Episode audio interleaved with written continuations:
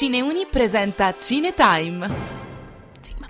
Ma troppi cine, cine, cine, dite film, non lo so. Indovinello, il film è diretto da Sam Levinson e conta solo due attori nel suo cast. John David Washington e Zendaya, l'attrice che a soli 24 anni si è aggiudicata un Emmy, diventando la più giovane attrice a vincere il premio. È interamente in bianco e nero ed è ambientato in un'unica sera, in un unico luogo. Non avete ancora capito di che film si tratti? Di Malcolm e Marie, ovviamente. La pellicola comincia di notte, con Malcolm e Marie che tornano a casa dopo la prima del film scritto e diretto da lui. Malcolm è entusiasta, ha voglia di divertirsi e festeggiare, perché la prima ha avuto successo e lui ha passato la serata a parlare con critici che hanno accolto positivamente il film. Marie invece, ex attrice e tossicodipendente, non sembra dello stesso umore. Silenziosa comincia a cucinare e nel suo atteggiamento si legge che qualcosa non va. Si scatena la prima lite, Malcolm ha dimenticato di ringraziarla nel suo discorso. A quanto pare Maria è stata fondamentale nel suo film,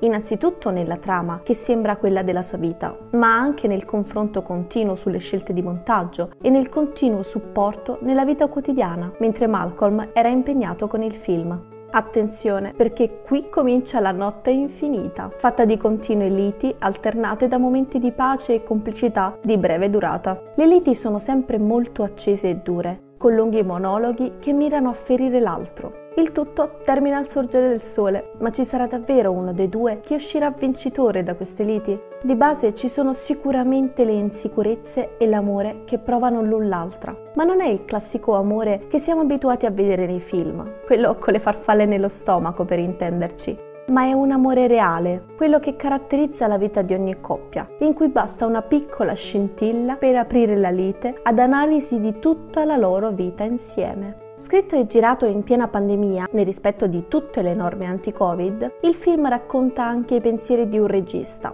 il continuo timore che il proprio film non venga compreso e che ognuno ci legga la sua interpretazione arrivando ad etichettare un film come razziale o politico, attribuendo secondi e terzi fini ad un film che magari vuole in realtà solo raccontare una storia. Proprio come sta accadendo a Malcolm e Marie, molta critica sta cercando infatti letture alternative del film, commentando che non sono riusciti ad arrivare a questo o a quell'altro scopo, quando forse, proprio come dicono nel film, la volontà del regista era raccontare una storia, un amore reale, caratterizzato dai suoi alti e bassi, un episodio episodio di vita vissuta, proprio come è accaduto a Sam Levinson, il regista del film, che una volta ha dimenticato di ringraziare sua moglie nel suo discorso. Martina Esposito, da F2 Radiolab di Napoli, per Cineuni.